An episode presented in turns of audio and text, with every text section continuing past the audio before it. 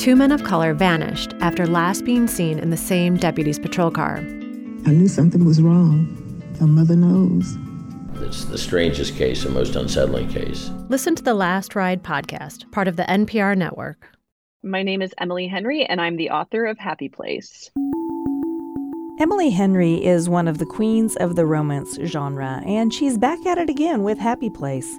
The book is a second chance romance following the couple Harriet and Wyn, five months after their breakup following a 10 year relationship. At a summer reunion with their college best friends, the pair find themselves pretending that they never broke up in order to have their last hurrah in their favorite place, a house on the coast of Maine. I recently spoke with Emily Henry about her vivid settings, snappy dialogue, and her appreciation of the writing community. I'm Beth Golay from KMUW Studios, part of the NPR Podcast Network. This is Marginalia. So, could you give our listeners a description of the book? Sure. Um, Happy Place is the story of Harriet and Wyn, who have been the perfect couple since they got together in college, which was about eight years ago. And a part of their relationship that's really important to both of them is that every summer they go with their group of best friends to this family cottage on the coast of Maine. And it's like both of their ultimate happy places, if you will. Only this year's trip will be a little bit different because Harriet and Wyn secretly broke up five months before the start of the book. And Harriet is going to go on the trip alone and break the news to her friends.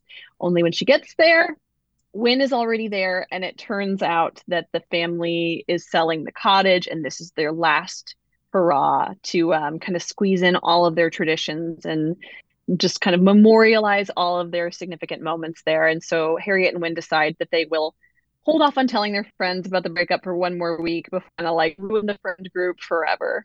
As you mentioned, Happy Place follows this relationship between Harriet and Wyn, but it's also about those friendships you mentioned and how how they might shift over time. So talk to me about the complexities of Harriet's group of friends, you know, what they might face. I mean, this this group of friends has been together for like 10 years or so, right?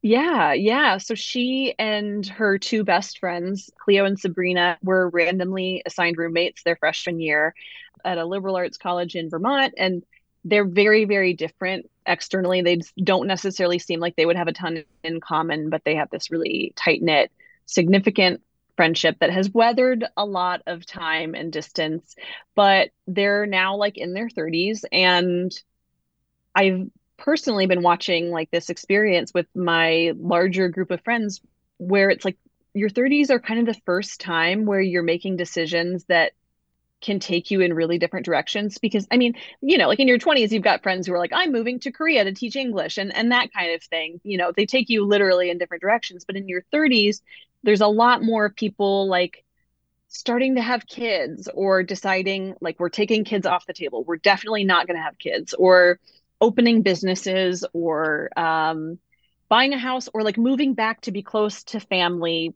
or I don't know. It's like it's kind of like the the first time in life where you can be friends with a lot of people who are the same age as you, but whose lives actually look very different from your own.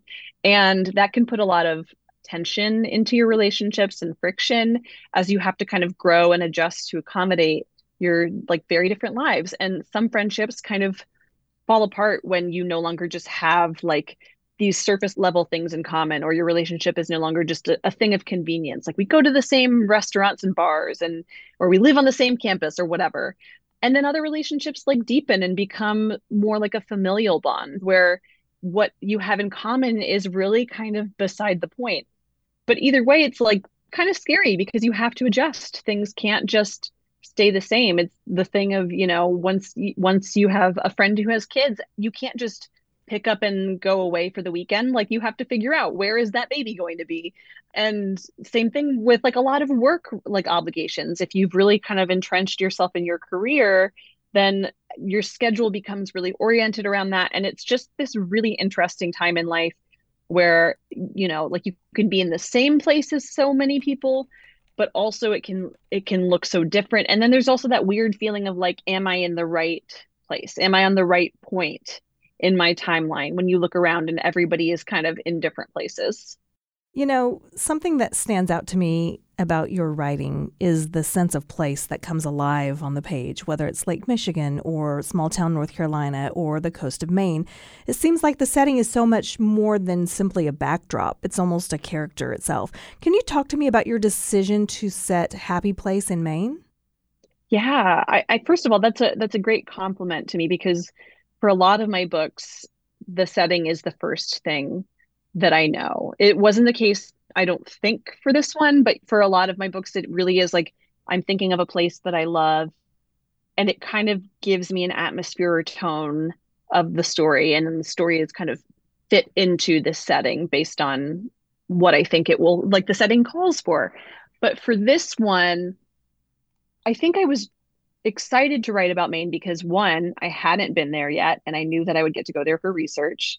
And two, my mom's family was originally from the New England area. And so she had spent summers in Maine when she was a kid and had a lot of nostalgia and attachment. And it had already, it had always kind of loomed large in my mind, partly because of that, but then also because Maine is such a, a literary state, I feel like. I mean, there's Stephen King, but there's also a lot of other things that are set in Maine. And it just feels like, I don't know, it just, it, it looms large. It, it feels sort of, mythic in a way and all of that just made it feel kind of magical and like i said it was like an excuse to go do research there and eat my way down the coast and um, beyond that i am really i'm really um, cautious about settings and books like i really want if if i'm writing as if this character has some sense of not like ownership but just like like really belongs to this place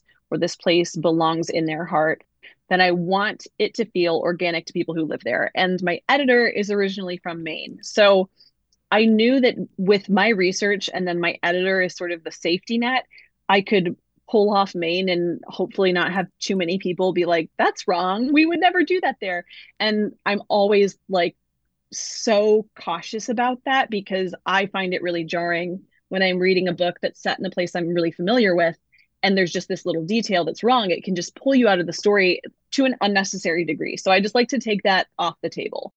So, Harriet's happy place is that cottage in Maine where she vacations with her closest friends, but it's also her dorm room with her new roommates, or her New York City apartment with Wyn, or with Wyn's family in Montana. She defines happiness by comparing situations to what she experienced in her childhood home, and she also seems to define it by the happiness of others. I, I noted this mm-hmm. quote, but now I can't specifically recall where it was in the book, but it, it read, I don't think she's ever totally understood why I find it easier to fulfill other people's expectations than to set my own. So, can you talk to me about this idea of happy place and what you wanted to explore with it? Yeah, yeah, that's a great question because Harriet's like people pleasing tendencies are really kind of the core of her emotional arc and her happy place, like basically these places that she has um, significant memories and nostalgia for and, and uh, emotional attachment to. It's like the places that she wants to mentally go back to when her real life is feeling really daunting and overwhelming or oppressive or whatever. And part of that like i mean part of the reason that i was that i was writing this book was to kind of investigate how people pleasing can be something that forces you into the wrong like roles without you even realizing it it can be something that takes you so far away from what would actually bring you joy and also can be really toxic in your relationship so like for harriet specifically it's like she has all these happy places that she goes back to but none of them are really connected to her daily life.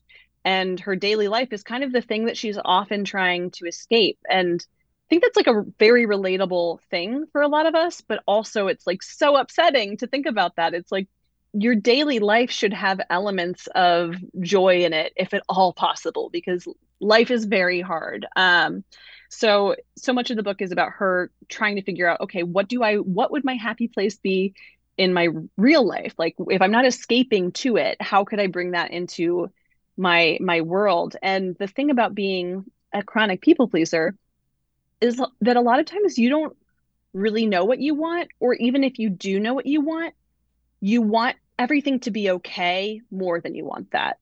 Like i think about like like a relationship where I need I feel like the need to say this is not about my relationship, but I have known couples where one person is usually the woman is more successful than her male partner.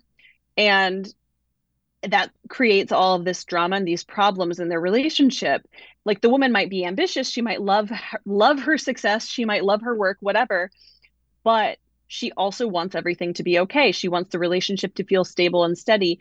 And so the tendency might be to like draw back and to make herself smaller and to kind of downplay her success or whatever because she knows that that will kind of steady the relationship. And i think with a with a people pleaser which i am a people pleaser overall in general your relationships can be so much less about what you want than what you think that other person wants from you because you're so afraid that if you are difficult or um, ask for too much or whatever that that person might just stop loving you or abandon you or whatever. And so for Harriet, it's like so much, so many of her problems are really coming down to the fact that she can't even think about what she wants because more than anything she wants, she wants peace. She wants her friends to be happy. She wants to believe there's no uh, tension between them. She wants to trust that they're not going anywhere. And you know a lot of her journey is like well you have to kind of trust them enough to do that instead of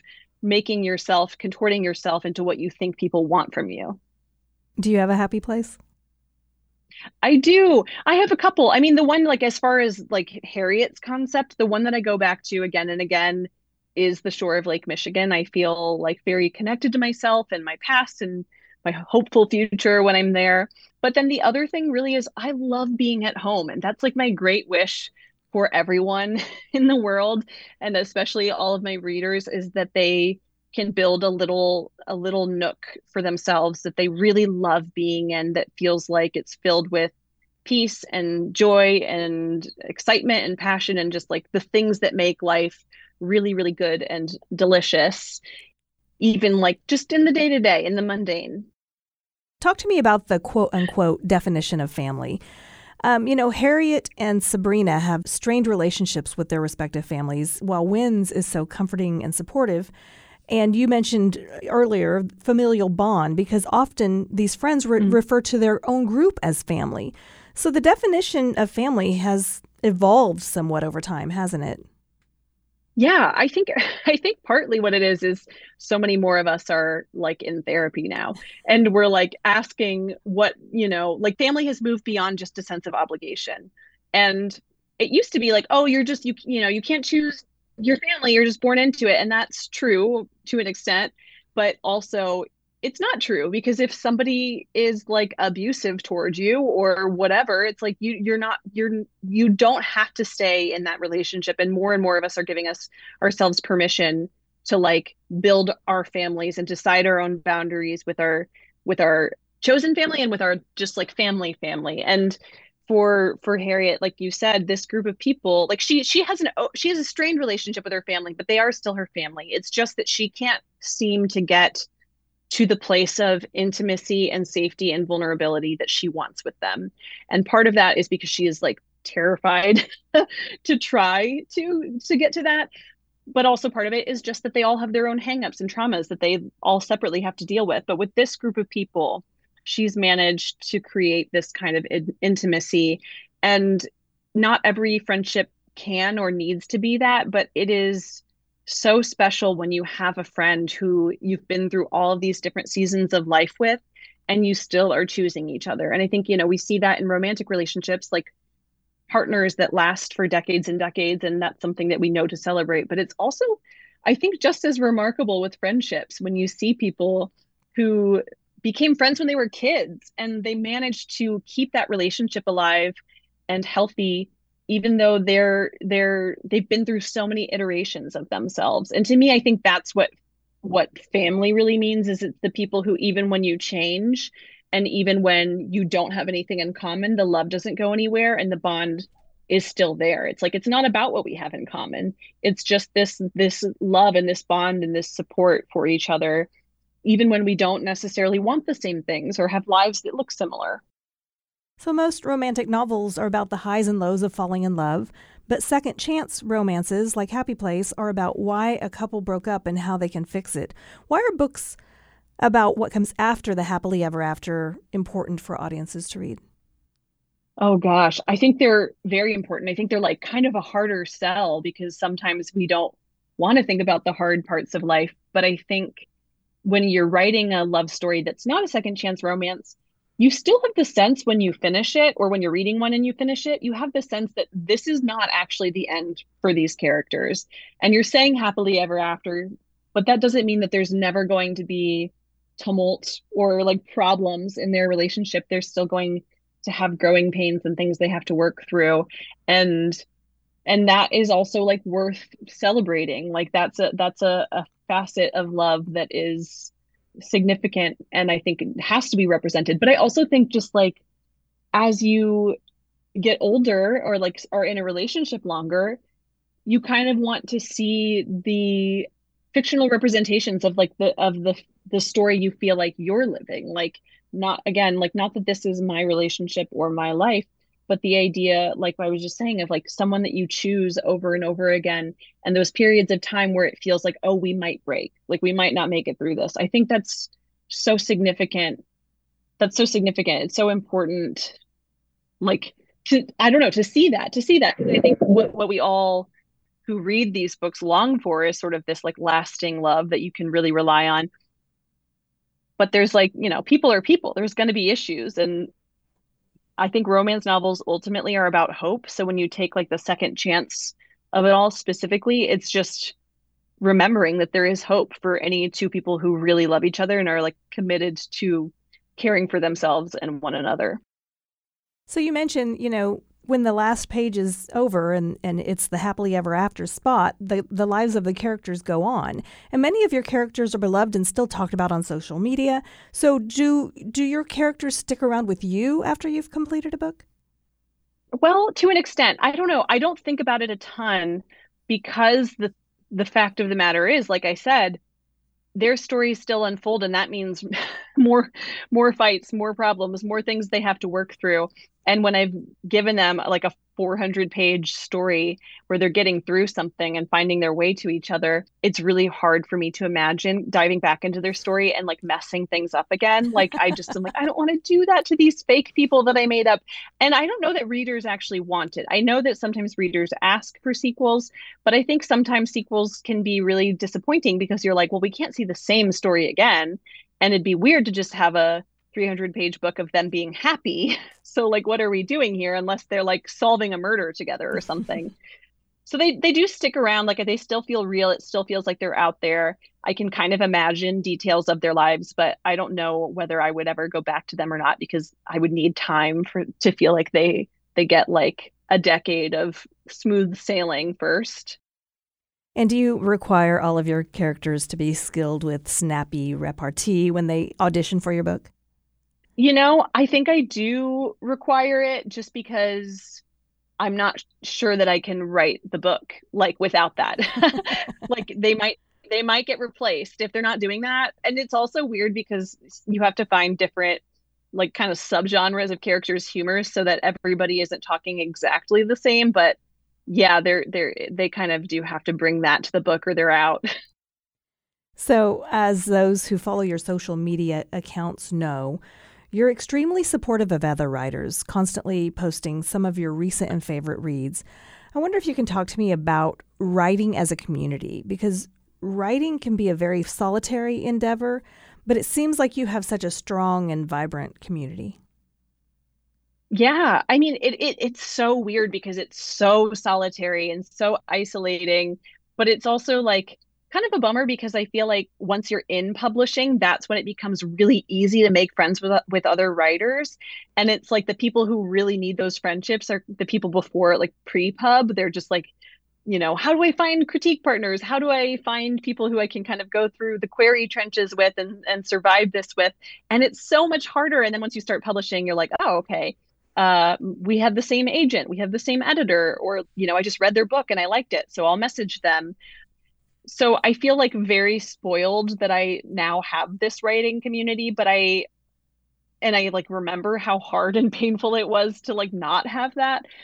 But it just kind of happens organically. And I think that specifically there there are a lot of really, really wonderful, kind authors out there, but I really feel like romance writers specifically are like the nicest like people like the nicest like group of people that i've ever met and not like nice like sweet and like you're afraid you're gonna like bruise them by being a little bit too much as i would be with like some kind of nice people. They're just like very generous very kind. They make room for like new people it, it feels like or at least that's been my experience. I was like a little bit daunted entering um, publishing in this space and asking for blurbs from more established writers and and just kind of being worried about people being like I don't know, like resentful of like of my success with my first book or anything like that. And everybody was just so kind and generous with their time and their energy and that was something that that really like imprinted on me and was like okay don't forget this like don't forget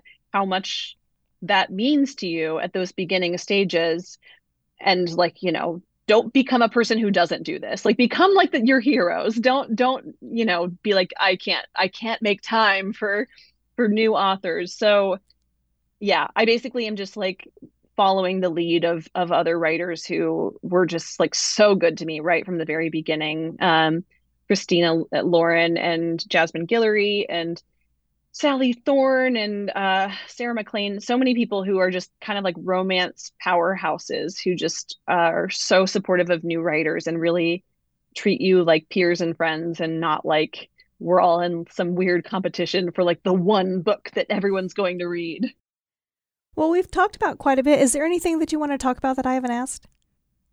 I mean, I do always like to throw in like a what I'm reading um, kind of thing, and, and you don't have to use it, but I will say that right now I am reading Laura Hankin's The Daydreams, which is about a cast of of people who were on a teen show, like kind of like a Disney show in the early 2000s, and it imploded excruciatingly in a live episode. And um, now, like 20 years later, whatever, they're like filming a reunion show, and it's like all of their secrets are going to come to light and it's really really compelling. So i'm loving that. Very good. Well your book is happy place. Emily henry thank you so much for joining us again. Thank you so much for having me back.